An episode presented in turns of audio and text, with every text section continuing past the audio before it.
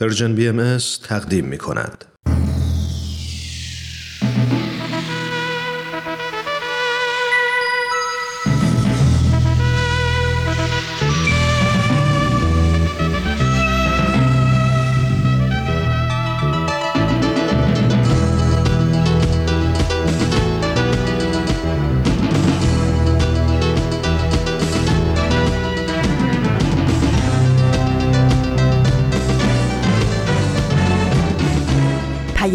دوست. برنامه ای برای تفاهم و پیوند دلها.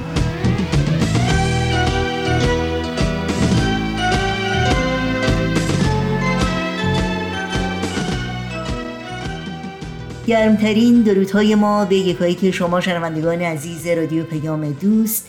بهترین ها رو براتون آرزو داریم و امیدواریم در هر کجا که هستید و با برنامه های امروز رادیو پیام دوست همراهی می کنید ایمن و تندرست و استوار باشید و اوقات خوب و پر امیدی رو سپری کنید.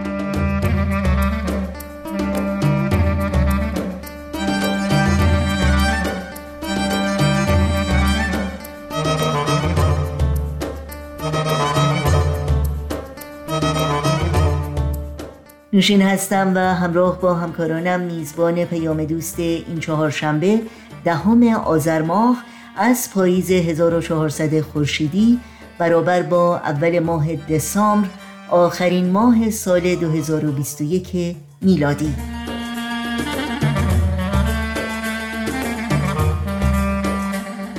پیام دوست امروز رو با اولین بخش مجموعه اکسیر آغاز می کنیم و با خبرنگار به پایان می‌بریم. امیدواریم همراه باشید و از شنیدن این برنامه ها لذت ببرید.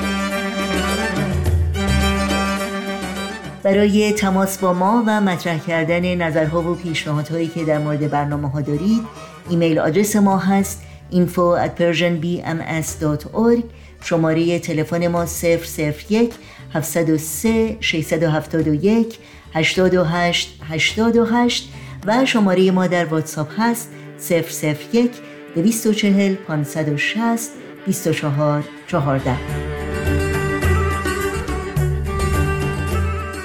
در شبکه های اجتماعی فیسبوک، یوتیوب، SoundCloud، اینستاگرام و تلگرام هم برنامه های ما رو زیر اسم Persian BMS دنبال بکنید. مشترک رسانه ما باشید و با ما تماس بگیرید. آدرس تماس با ما در کانال تلگرام هست. At Persian BMS contact.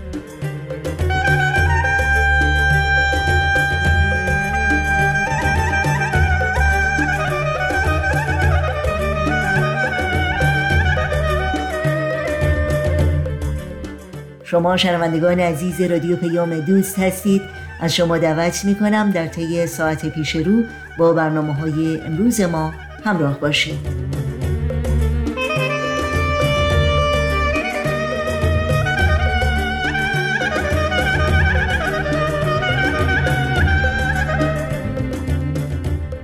اکسیر مجموعه است از نمایش های رادیویی در مورد زندگی اولین پیروان حضرت باب مبشر آین باهایی به اولین قسمت این مجموعه گوش کنیم.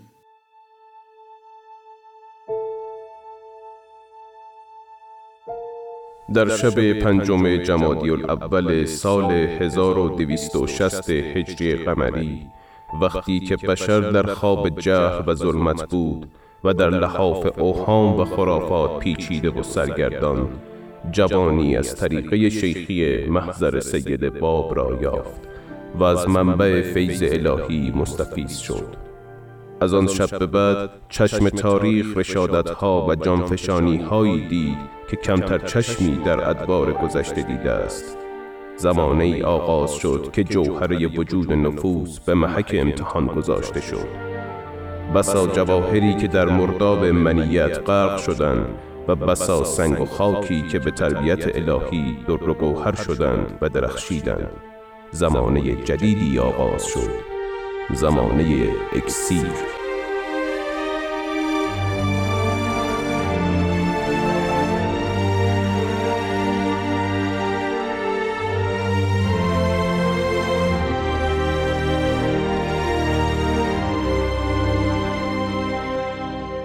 اکسیر بر اساس تاریخ نبیل زنندی و منابع تاریخی دیگر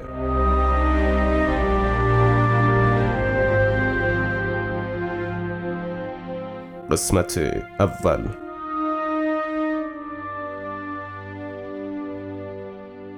ملا حسین به دستور حضرت باب در شیراز ماند و مجلس درسی گستراند. مجلس درسی متفاوت با مجالس قبل. اراده الهی بر آن بود که هجده نفر بدون اینکه کسی اسم و رسم حضرت باب را به آنها بگوید مؤمن شوند. شبی حضرت باب به ملا حسین فرمودند فردا سیزده نفر از دوستانت میآیند. دعا کن آنها نیز از سراتی که از موی نازکتر و از شمشیر برنده تر است بگذرند چه صبح دلانگیزی. خدایا شکرت. شکرت که مرا مورد عنایات خود قرار دادی. بدون فضل و کرم تو چگونه می توانستم قائم موعود را بشناسم و جان نسارش کنم؟ آنها کیستند که وارد مسجد می شوند او که سید حسین یزدی است. آن هم که آن هم ملا باقر تبریزی است. سلام برادر. خوبی انشاءالله.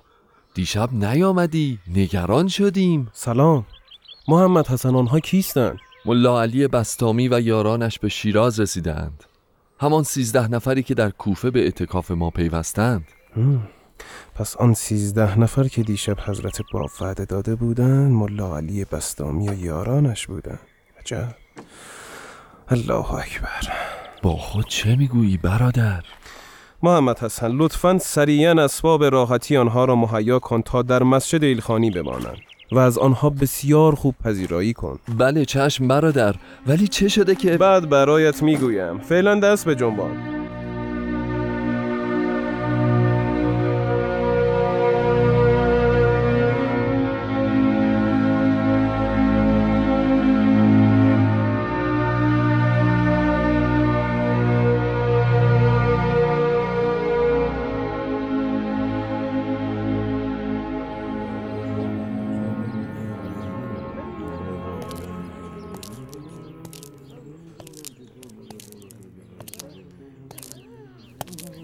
سلام بر ملا حسین. سلام بر ملا علی بستامی. اقامتتان در شیراز چگونه است؟ کم و کسری که ندارید به لطف و عنایت شما مشکلی نیست. از شما سپاسگزارم. فقط یک موضوع ذهن مرا درگیر خود کرده که مایلم با شما در میانش بگذارم و تمنا دارم خاطر مرا آسوده نمایید. بفرمایید. چه مشکلی پیش آمده؟ خوشحال می‌شوم بتوانم کاری برایتان انجام دهم. جناب ملا حسین به خوبی میدانی که اعتقاد ما درباره تو چیست. ما تو را به اندازه صادق و راستگو می‌دانیم که اگر خودت ادعا می کردی که قائم موعود هستی بدون درنگ ادعای تو را قبول می کردیم استغفر الله چه می‌گویی ملا علی؟ ما خانه های خود را رها کردیم و به جستجوی قائم موعود پرداخته ایم تو اول کسی هستی که به این کار مهم اقدام کرده ای؟ من و رفقایم تو را پیروی کرده ایم شما لطف دارید. تصمیم گرفته ایم تا مقصود خود را نیابیم دست از طلب باز نداریم. اجالتا اینجا دنبال شما آمده ایم و حاضریم که هر که را قبول کنی ما نیز قبول کنیم. با این همه چطور است که شما اینطور راحت نشسته و دست از تجسس و طلب کشیده و مجلس درس آراسته ای؟ خواهشمندیم حقیقت قضیه را اظهار کنید و ما را از شک نجات بخشید. پس مشکل شما این است. بسیار خوب. چنان می نماید که همراهان شما سکون و سرور مرا به واسطه شهرت و اعتباری می دانند که در این شهر برای من حاصل شده است. ولی اینطور نیست. زیرا دنیا و آنچه در آن موجود است هرگز ممکن نیست حسین بشرویی را از محبوبش غافل سازد. از اولین ساعتی که به جستجوی حضرت محبوب پرداختم با خود عهد کردم که جان خود را در راهش نثار کنم و خون خیش را در سبیل محبتش بر خاک بریزم. از همان ساعت خود را به بلا انداختم و در دریای مصائب غرقه ساختم. من هیچ وقت به امور دنیوی و شعون فانی نظری ندارم و جز رضای محبوب بزرگوار چیزی نمی‌خواهم. آتش محبت او که در قلب من شعله بر است هیچگاه خاموش نشود تا آنکه خونم در راهش ریخته شود و شما انشالله آن روز را خواهید دید. الحمدلله که به صرف فضل و کرم خیش ابواب رحمتش را بر رخسار ملا حسین گشوده است. من نظر به امر و فرمان آن حضرت در این شهر به تدریس مشغول شدم. تا به این واسطه مطابق دستور مبارکش آن حقیقت مخفی و مستور ماند. راست می‌گویی؟ واقعیت دارد؟ تو حضرت بقیت الله را یافته ای خواهش دارم حقیقت امر را به من هم بگو. تا مانند تو گوش به فرمان و چانده سار کردم حالت را می‌فهمم آرام بگیر ملا علی. ملا علی من در این خصوص چیزی نمی‌توانم اظهار کنم. امیدوار به فضل خدا باش. مگر خود او تو و همراهانت را هدایت کند و سبب اطمینان شما شود؟ برادرم بیتابی نکن. آرام بگیر. الله اکبر. یا صاحب الزبان ملا حسن ملا محمد ملا یوسف همراهان بیایید. لطفا جمع شوید. چه اتفاقی افتاد؟ چه شده؟ چه شده؟ ملا علی ملا علی چرا گریه می‌کنه؟ ملا علی چرا آشفته ای دوستان همراهان از صحبت های ملا حسین یقین دارم که او حضرت قائم را یافته و به حضورشان شرف یاب شده. جدی بیگویی ملا علی؟ چرا ما را با او آشنا نمی کنن؟ پس وعده های سید کازم رشتی درست بود. ملا حسین به دستور حضرت قائم در شیراز مجلس درس دارد. دستور حضرت قائم بر مخفی ماندن نام مبارکشان است. پس معلوم شد منبع آن بیانات ناب و دلانگیز که در مجلسشان بیان می کنند از کجاست. ملا علی حالا چه کنیم؟ ما که از همه چیز دست کشیده ایم چهل روز در کوفه ریاضت تحمل کردیم. به تسکیه نفس مشغول شدیم. دیگر چه کار باید می کردیم که نکردیم؟ از آن تسکیه نفس و ریاضت این به دست آمد که راه را اشتباه نرفته ایم دوستان. کارمان اشتباه نبوده. جهاد و کوشش ما در آستانه نتیجه دادن است. بروید و به راز و نیاز بپردازید. از خدای خود بخواهید که راهی جلوی پایتان گذارد که به مقصود رهنمون گردید. من هم به خلوت خود میرم هم دیگر را دعا کنید.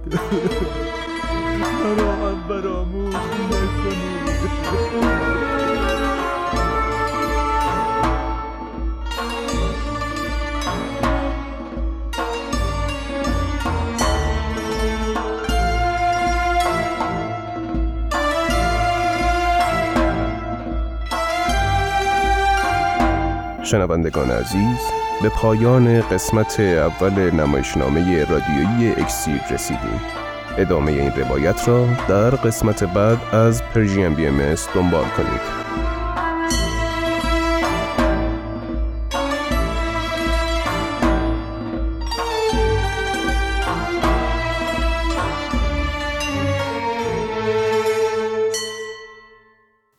اولین نمایش از مجموعه اکسیر از رادیو پیام دوست همراه بودید. لینک این برنامه و همه برنامه های رادیو پیام دوست رو می‌تونید در صفحه تارنمای سرویس رسانه فارسی بهایی Persian Bahá'í Media جستجو کنید.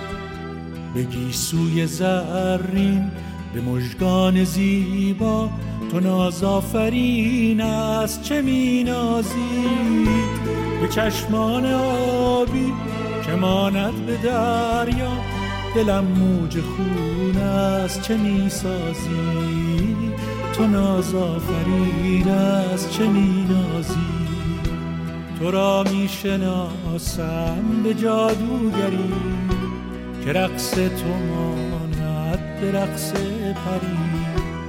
تو را می شناسم به جادوگری که رقص تو ماند به رقص پری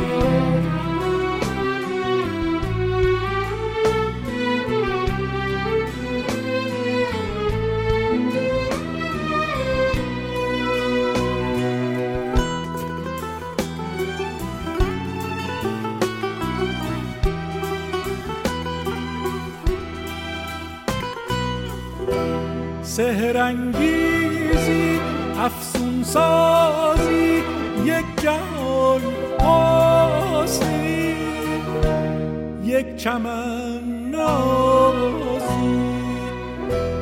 هستی سوزی بزم افروزی بس که زیبایی بس که تنازی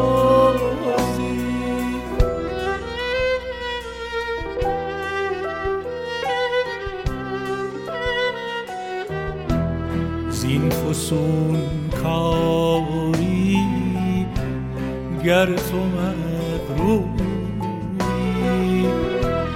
مست و مفتون از چشم مخموری. کن نگه من هم یک جهان شورم. شعله عشقم چشمه نورم. شنوندگان عزیز رادیو پیام دوست اگر تا به حال خبرنامه سرویس رسانه فارسی باهایی رو دریافت نکردید در انتهای صفحه نخست وبسایت ما persianbahaimedia.org در قسمت ثبت نام در خبرنامه ایمیل آدرس خودتون رو وارد بکنید. تا اول هر ماه در جریان تازه ترین برنامه های دیداری و شنیداری و مقالات منتشر شده قرار بگیرید. چو شمی به شبها به سوزم ز تبها چو من برفروزم تو را هم بسوزم چو پروانه چو شمی به شبها به سوزم ز تبها چو من برفروزم تو را بسوزم چو پروانه از آن حسن و ناز نماند به جا جز افسانه چون بوی عود که ماند ز به کاشانه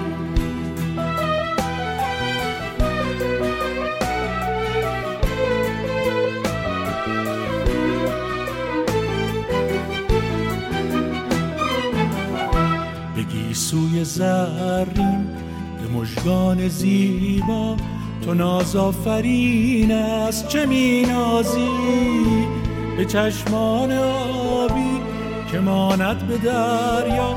دلم موج خون است. چه می سازی تو نازآفرین است. چه می نازی تو نازآفرین است. چه می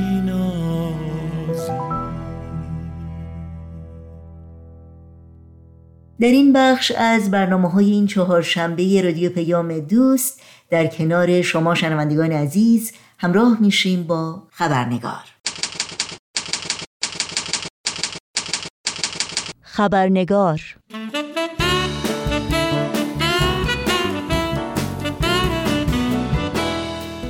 دوستان و دوستداران خبرنگار نوشین آگاهی هستم خوش آمد میگم و خبرنگار این چهار شنبه رو تقدیم می‌کنم.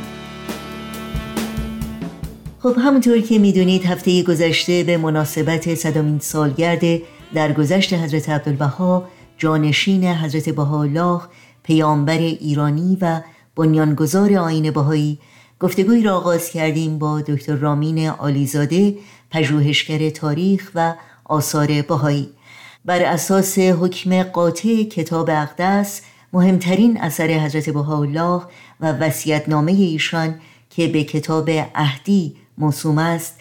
حضرت عبدالبها جانشین حضرت بهاءالله و مرجع آین بهایی و تبیین کننده و مفسر رسمی آثار بهایی تعیین شدند که به مدت 29 سال رهبری جامعه جهانی بهایی رو به عهده داشتند. حضرت عبدالبها نیز در وصیت‌نامه خودشان که به الواح وصایا معروف هست شوقی ربانی نوه ارشدشان را به عنوان جانشین و ولی امر بهایی انتخاب کردند. در این بخش از گفتگوی خبرنگار با دکتر رامین آلیزاده صحبتها را در مورد اهمیت عهد و پیمان الهی که در کتاب عهدی و الواح وصایا صریحا بر آن تاکید شده ادامه میدیم. با سپاس بیکران از دکتر رامین آلیزاده از شما دعوت می کنم همراه باشید.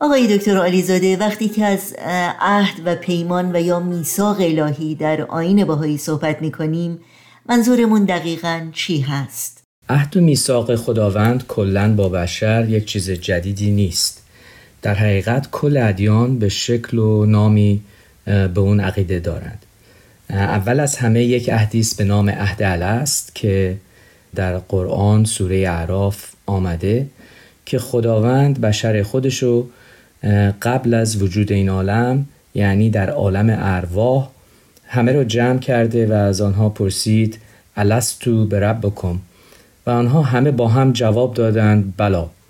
یعنی خداوند پرسید آیا من خدای شما هستم؟ و در جواب کل گفتند بله به درستی هستی. این رو میگن اولین عهدی بود که خداوند با بشر انجام داده. و در هر عصری که پیامبری برای تربیت روحانی بشر میاد یک تجددی است از این همین عهد الست که الان راجبش صحبت کردیم. به اضافه این عهد الست که صحبتشو کردیم در هر دوره‌ای که پیغمبری میاد برای تربیت بشر دو عهد مهم دیگری با او میبندد. یکی هست به نام عهد اکبر.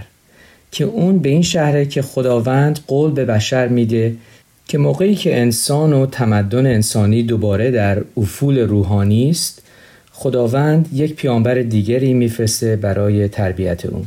و این موضوع تا ابد ادامه خواهد داشت. یعنی در هر عصری پیغمبری میاد با تعلیمات جدید و آین بدی برای تربیت بشر. بعد از یه مدتی هم که احتیاج به تربیت و راهنمایی جدیدی است بدین وسیله عهد اکبر تجدید میشه. عهد دیگری که میشه گفت عهد دوم و نام او عهد اسخر است عهدی است بین پیامبر و بشر راجع به جانشین او. یعنی وقتی که پیامبر این عالم جسمانی رو ترک می کنند چه کسی رو جانشین خود قرار میدن؟ حالا یک مسئله مهم راجع به ادیان گذشته این بوده که تا حال هیچ مدرکی از خود پیغمبر به جا نمونده که واضحا جانشین خودش رو معلوم کنه. ولی برای اولین بار در این امر یعنی امر باهایی یک جزوهی مانند وسیعتنامه به خط خود پیغمبر و مهر خود او یعنی حضرت بالا موجود است که واضحا حضرت عبدالبها رو جانشین خود قرار دادند و همینطور حضرت عبدالبها وسیعت ای دارند که اون هم به خط خود و مهر خود حضرت شوقی افندی رو بعد از خود به عنوان جانشین خود انتخاب نمودند. این وسیعت نامه حضرت عبدالبها در حقیقت سه نامه هستند که در سالهای مختلفی نوشته شدند و این سه رو با همدیگه وسیعتنامه ایشان می‌گویند و اسم آن را الواح وسایا خواندند. خلاصه اگر ما میگیم الواح وسایا یعنی وسیعتنامه حضرت عبدالبها خیلی ممنون در مورد وسیعتنامه حضرت عبدالبها یا الواح وسایا همونطور که شما به اون اشاره کردید بپرسم و اینکه در یک نظر اجمالی چه مطالب و موضوعاتی رو این سند مهم در بر داره؟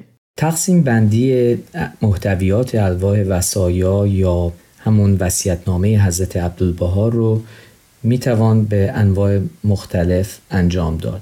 ولی یک نوعش این هستش که در حقیقت در سه قسمت همونطور که گفتیم در سه نامه هست که هر کدام از این سه در زمانی مختلف نوشته شده.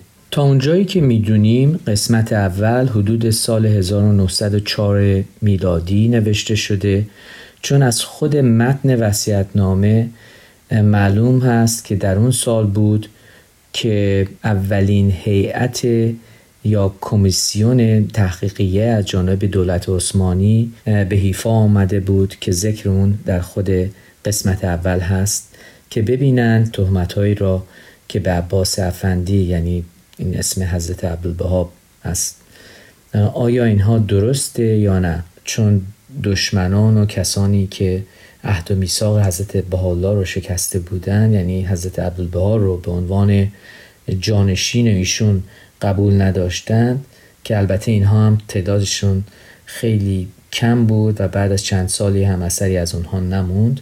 ولی با این حال خیلی دروغ و تهمت از حضرت عبدالبها به مرکز دولتی عثمانی یعنی اون موقع استانبول بود میفرستادند. و برای اینکه دولت بفهمه که حقیقت موضوع چیه این کمیسیون تحقیقی رو فرستاده بود به حیفا که حقیقت موضوع رو بفهمن. که می‌دانیم بعد از چندی این هیئت برگشتند بدون اینکه کار خلافی یا چیزی از ایشان پیدا کنند.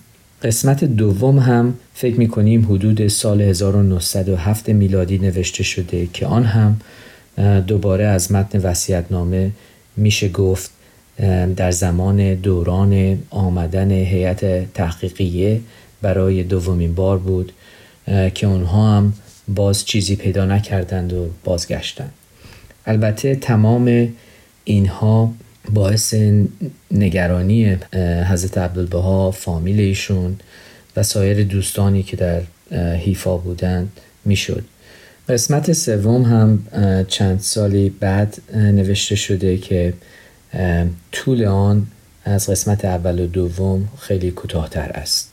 از نظر محتویات این اثر یعنی وصیت‌نامه ایشان در وهله اول و در حقیقت مهمترین موضوع راجع به جانشینی بعد از خودشونه که با کمال وضوح فرمودند که عالم بهایی توجه خودشون را بعد از فوت خود به حضرت شوقی افندی ولی امرالله انجام دهند که ایشان در حقیقت نوه خود حضرت عبدالبها بودند. یک موضوع مهمه و بخش بزرگی از این وصیت‌نامه ذکر تمام مشقات و آزارهایی است که هم در دوران پدرشون یعنی حضرت بهاءالله و هم در دوران خودشون از دست کسانی که نقض عهد و میثاق کرده بودند. کسانی که موافق با جانشینی حضرت عبدالبها نبودند. این گروه که البته تعدادشون گفتیم خیلی زیاد نبود و به وسیعت نامه حضرت بالا در حقیقت وفا ننموده بودند و و در پایان هم یکی از مهمترین قسمت های این وسیعت نامه راجع به مؤسساتی است یا ارکان مؤسساتی است که باید در آینده برپا شود.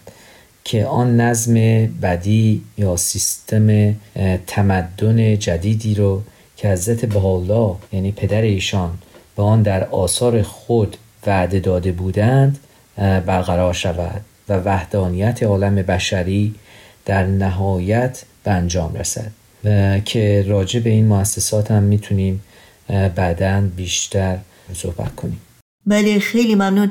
در مورد اهمیت الواح وصایای حضرت عبدالبها و اینکه تا چه حد این وصیت نامه برای آین بهایی و همینطور پیروان این آین سرنوشت ساز بوده اگر ممکنه توضیحاتی رو برای شنوندگانمون بفرمایید. خیلی ممنون از سوالتون و چون این سوال ابعاد زیادی داره جوابش یک کمی طولانی تره همونطور که گفتیم این اثر یعنی وصیت‌نامه حضرت عبدالبها اثری است بسیار مهم هم برای جامعه بهایی و هم برای غیر بهایی. یک نکته مهمی رو که راجبش صحبت کردیم راجب اون عهدی رو که پیامبران با مردم خود میبندند خصوصا آن عهد اسقر که یک جانشینی برای خود انتخاب می‌کنن.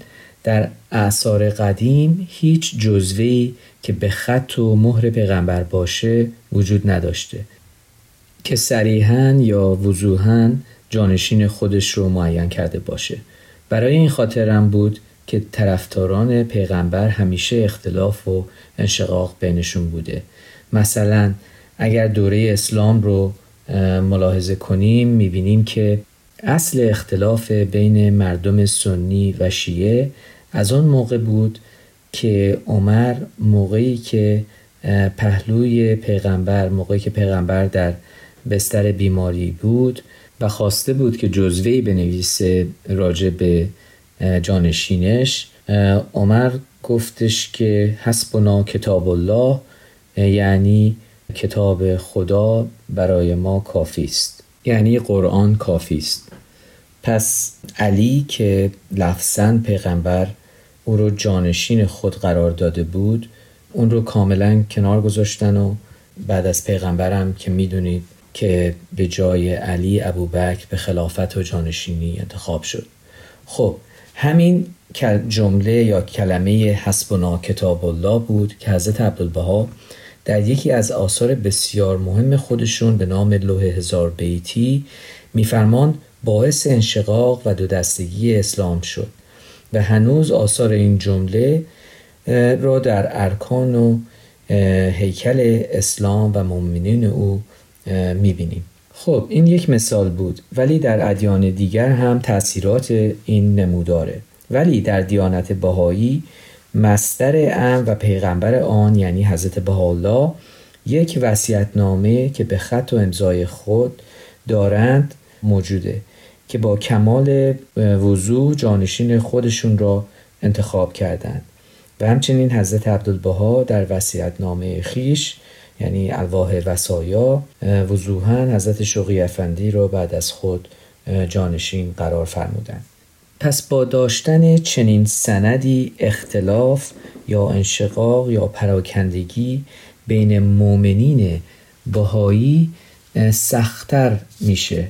چون چنین سندی راجع به جانشین خود موجوده. این اولین باری است که در تاریخ ادیان می‌توان گفت هم از مؤسس امر و هم از جانشین او یک سند واضح و مهمی برای بشر باقی مونده.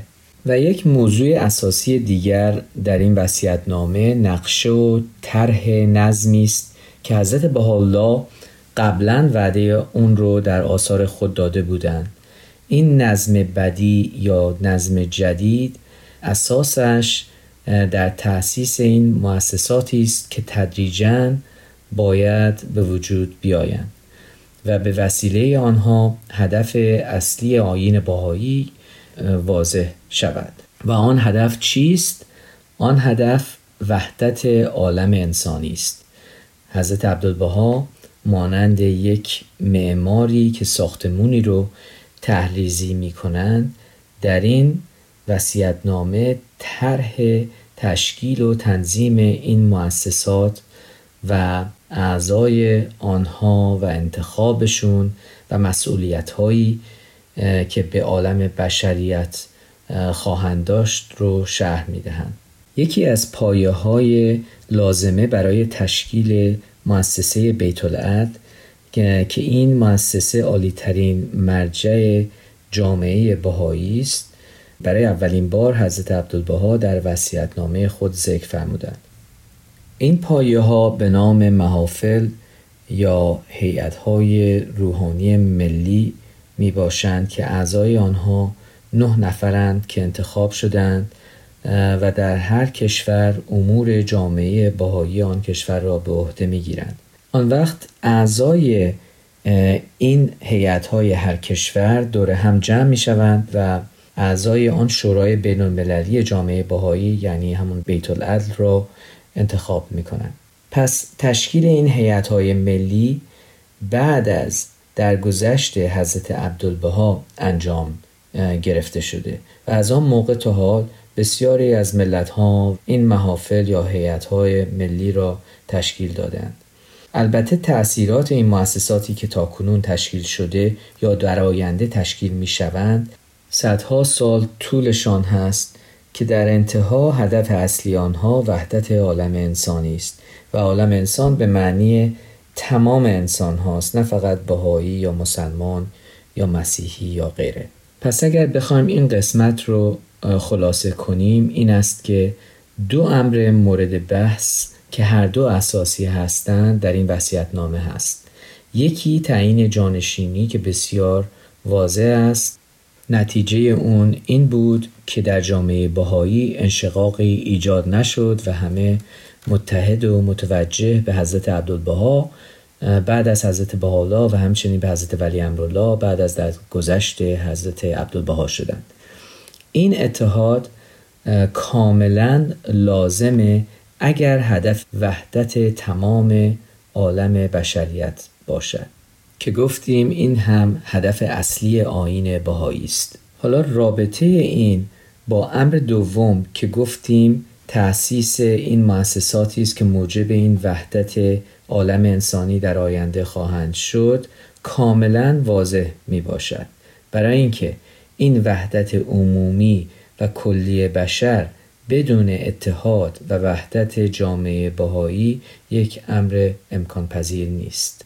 پس این بود رابطه بین امر اول که موضوع جانشینی است و امر دوم که موضوع تأسیس این مؤسسات نظم بدی است و ارتباط این دو در حقیقت وحدت عالم انسانی است.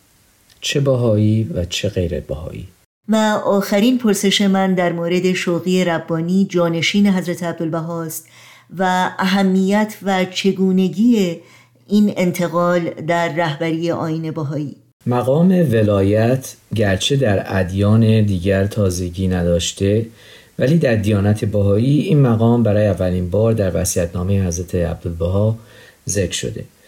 همانطور که حضرت بهاءالله حضرت عبدالبها را مرجع امر خود و مبین آیات الهی برگزیدند مبین یعنی شخصی که حق معنی و تفسیر آیات رو داره.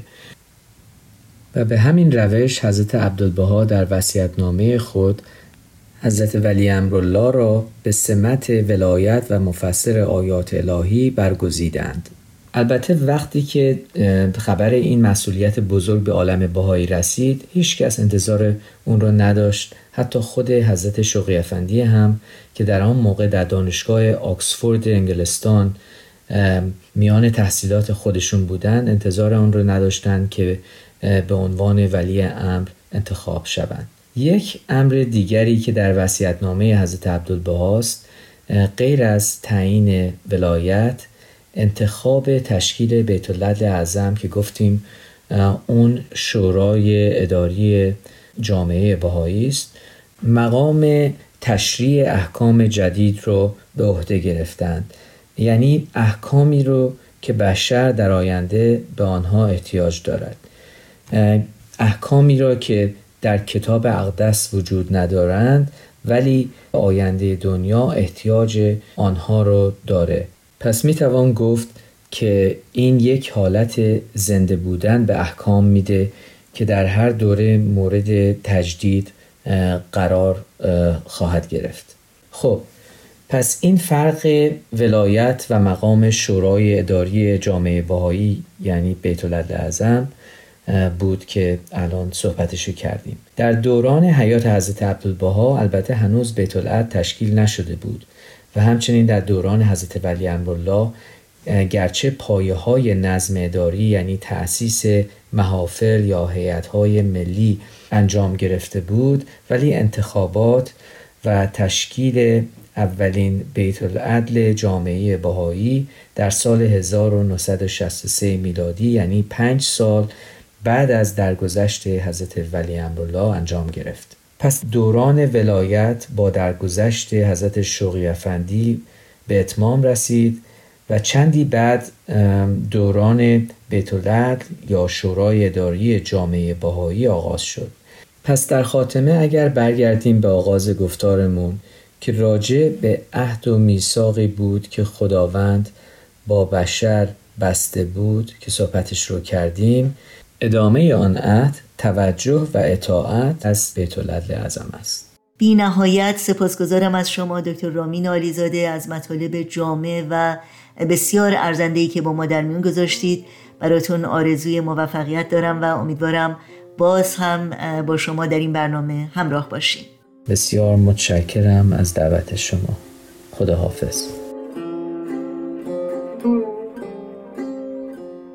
و حسن ختام خبرنگار امروز مناجاتی است از حضرت عبدالبها که از شما دعوت می کنم. توجه کنید.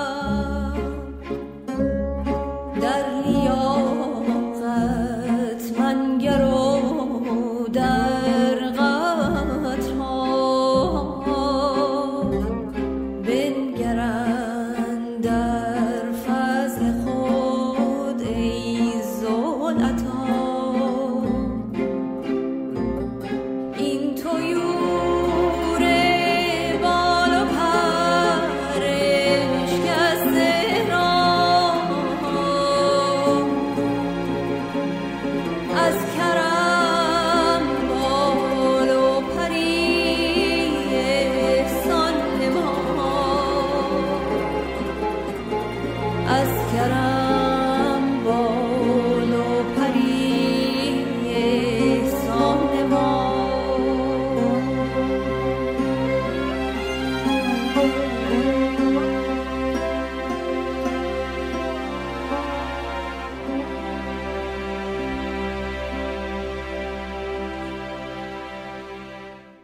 همراهان خوب ما برنامه های این چهارشنبه رادیو پیام دوست در اینجا به پایان می‌رسه. همراه با تمامی همکارانم در بخش تولید برنامه های امروز همگی شما رو به خدا میسپاریم.